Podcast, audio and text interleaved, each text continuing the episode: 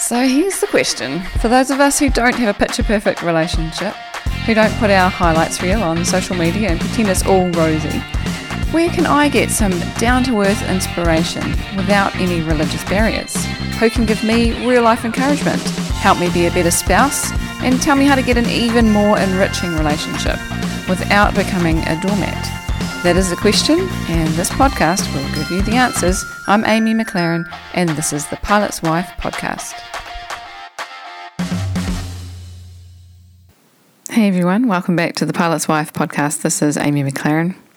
I listen to a radio station that does this thing called Free Time, and they just basically they take a break from their uh, their usual you know segments and stuff like that in the morning. You know they've been busy, they've got a lot of things one after the other, and they chuck on some relaxing music, and they just shoot the breeze. So I've I've just uh, I've just had a crazy few weeks, and I felt like I just um just do something chilled today. so I'm to try that. Except I don't have anyone to bounce off. It's just me talking, but um, it's going to be pretty chilled. I've been thinking about a few things over the week. Thought I'd just bring those up and kind of just mull over them. So I'll just cue up some music. You know, sometimes I forget that Josh is normal. That that we're normal. Like, I mean, we're normal, but we we have been teaching couples how to have good relationships for uh, over 10, 12 years or something like that. and um, so, you know, we we remember the stuff we teach most of the time, and I guess we've got quite high expectations of each other.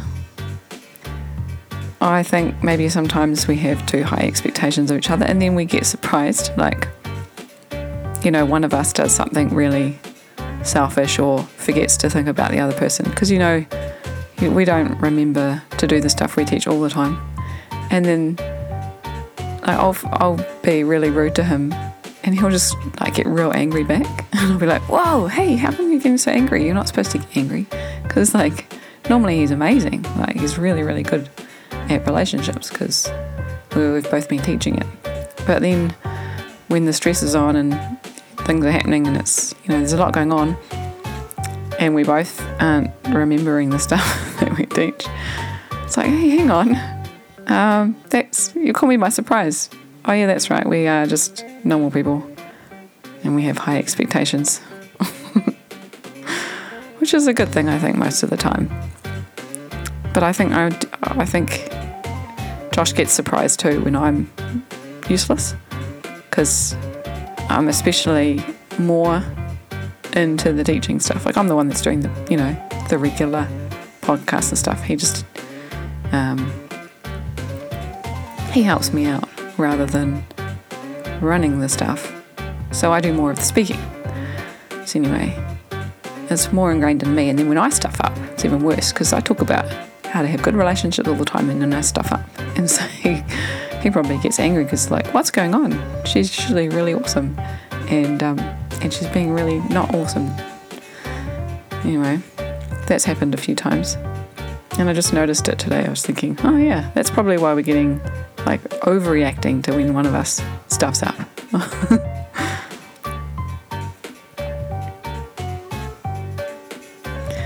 I've been thinking a lot about this whole um, in sickness and in health thing lately too. Like I think one of the last one of the last um, articles I did in the My Wedding magazine for like about how to have good relationships. We have a section on advice and stuff.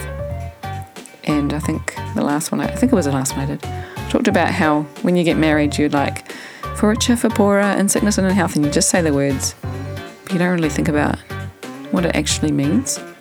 Like in sickness and in health. In sickness, what if someone, what if you marry someone and then after six months or a year they become a tetraplegic, and you know, you, you know, things will change.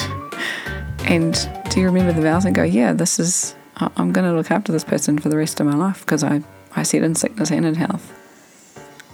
And I don't think that happens very often, but it would happen to some couples.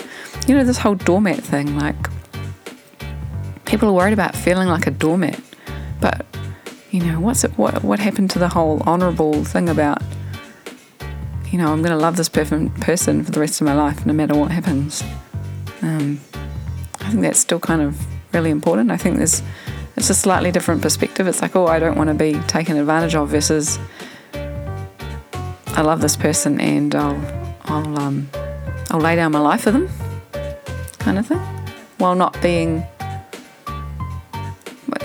being bold about it, being being confident about it, and being strong, and kind of like you know protecting someone else's well-being. I don't know.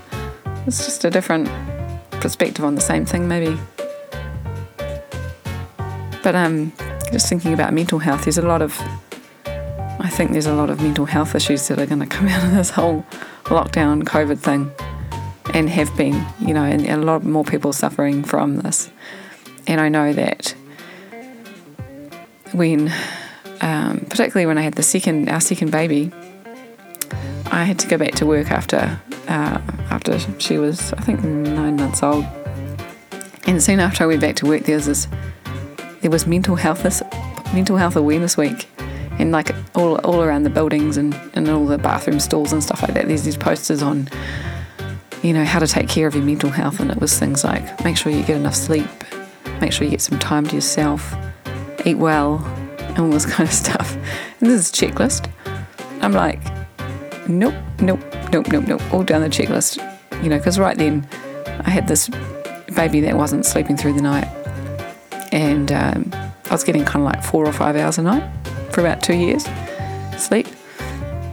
And so I definitely wasn't getting enough sleep. And then time to myself, well, I was either working or I was at home looking after like a nine month old and a two year old. Uh, yeah, I um, I was like, no wonder a whole lot of new mums you know, go through stuff because I don't think my health is very healthy. My mental health is very healthy. And uh, definitely, you know, definitely felt it in the home. Like, I'm not myself. I'm not okay. And uh, it's, it's, but it's, and like for your spouse, when they're, there's nothing they can do about it when you're going through mental health. Like, it's like if you've got a sickness, a physical sickness that's not mental, you go to the doctor, right? And you get it, you get it looked at and if your doctor can't fix it, then maybe you might get a second opinion, particularly if it's really affecting you. You know, and keep searching. You look on the internet, you try and find out what's going on. You try and solve it, get rid of it, so that you're not kind of, um, you know, in that sickness anymore. But with mental health, like, I don't know, there's this perception of it's going to be really expensive to talk to someone, and then are they really going to help? Like, where are the proven stats that people who go and talk to someone actually you know, come through the other side because no one talks about it. So no one knows the success stories about going and getting help. And, you know, but you just got to, so if your partner's going through that, well, in sickness and in health, like they're not well, but I've just got to support them through it. Even though whenever I try and help them, they, you know, blow up at me or whatever. Um, and sometimes I do feel like I'm being stood on like a doormat, but I did say that even when they're not healthy, I'd stand by them. That's kind of that's what I promised. That's what marriage means. I've committed. that's real hard, but you know, it's a commitment, eh? And how how much of it are we thinking when we get married that we're gonna, you know, no matter how hard it is, I'll keep to it, or are we just like not really thinking about it? I don't know. I think most of the time though, it's a season, and as long as you know, the problem that's causing the mental health gets solved, then, um, or the, the lack of mental health, then it'll pass. We'll get through it. It might take a while, it might take a few months, or it might take a few years. But, it, you know, there's, there's always the hope and the possibility it'll pass.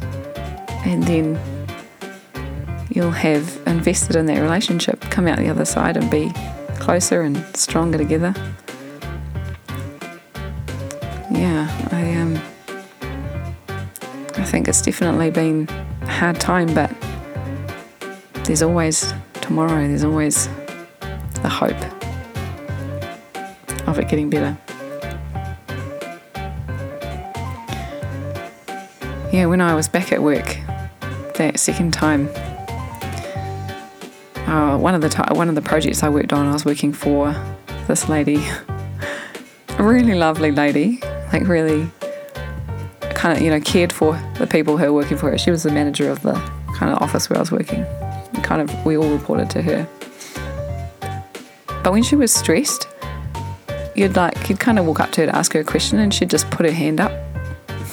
Be like, talk to the hand, come back later, I'm busy.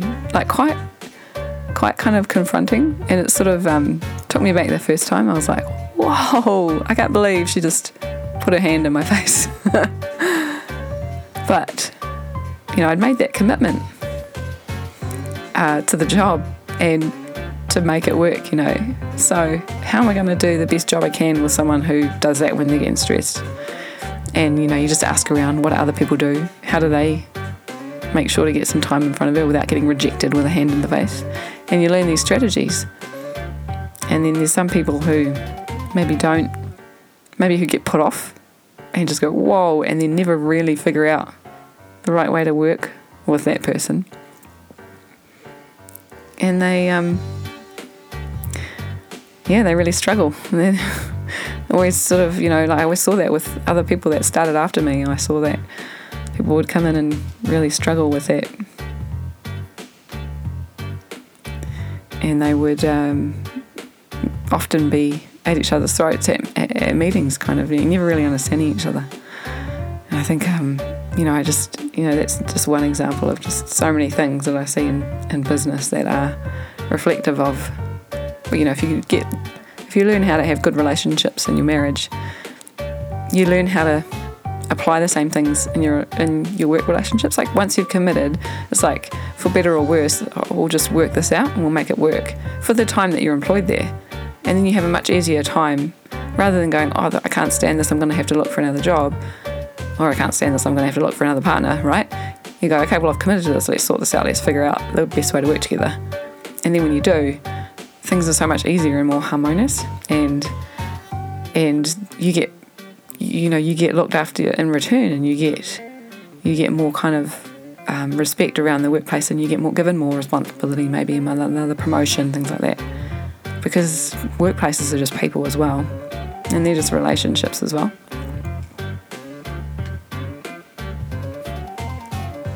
On that whole doormat thing, have you ever have you ever had to tell your spouse to kind of like buck it up, you know, suck it up, suck it up, cupcake, stop being a whatever? Um, you know, lift your game. Do people ever do that? Like, not in a mean way, but like in an encouraging way. Like, you can do this. Come on, stop this rubbish. Like we do, we do this with our, with especially with my five-year-old, but three-year-old as well, starting to do it. Like, come on, it's not that bad. Sort it out. Don't worry about it. It's gonna be fine. But um, I don't know. I, I guess sometimes I talk to Josh like that, but it's I try and be encouraging when I say that. I'm not going to be saying it in a rude way like, I don't care what you're going through, you sort it out, I don't want to hear it. Although maybe there's been the odd time where I've said that. if I've just been over it and not really being my best relationship self. But yeah, I think sometimes people need to hear it. Not too often, but every now and then, you know, that we're here to lift each other's game, to be each other's cheerleader, I think. That's one of the things that me and Josh say is kind of like a culture in our marriage is being each other's cheerleader. And sometimes we have to we have to say the hard words that someone needs to hear. You know, to help them get over something and yeah, we can't we can't let our partners wallow in stuff forever. But on the other hand, we've got to be supportive and know what they're going through and and not put too much pressure on them that's going to just make them more, you know, feel more stressed. So I say that to myself sometimes. Suck it up, cupcake. Like I can hear myself whinging and moaning in my head. I shouldn't have to do this, and why is it always me that has to do that? You know, kind of a whole bunch of woe is me, sorry for myself stuff that's obviously not, I mean, not always true. Like, I don't always have to do whatever and whatever. And I've told myself in the past, suck it up, cupcake. Like, Josh used to be away on Tuesdays which was rubbish day. And a while back, we were living in this in this house, and um, Josh had built this awesome deck, but um, where we put the rubbish bins was on the other side of the deck, so it was like around the other side of the house, and you couldn't like the gate was on the deck side, which was on the other side of the house from where the bins were, but the bins needed to be on that side because that was outside the laundry where we could like you know empty the rubbish. We didn't want the bins on the deck, right? Because it was very small, and it was right outside our lounge. So on a Tuesday, here I was, out the back of the house, around the side, wheel the bin all the way around the back, through the grass, around the side, up the steps, over the deck, down the steps on the other side, and then down the driveway and out the front. And sometimes I'll be like, should be the guy taking the bin out, it's so heavy. But I was like, suck it up, cupcake, he ain't here. It's me or a or an overflowing bin. And there's not much I could do about it, and it didn't help to be whinging. Sometimes we just need to hear it. Suck it up. Get over it. You know, because I, I talk a lot. I, I talk a lot in these episodes about you know being supportive and understanding the other person and what they're going through and stuff. But sometimes it's just like, yeah, enough. Let's move on. And sometimes we need to tell ourselves that. Okay, well, I could go on and on, but that's probably enough for now.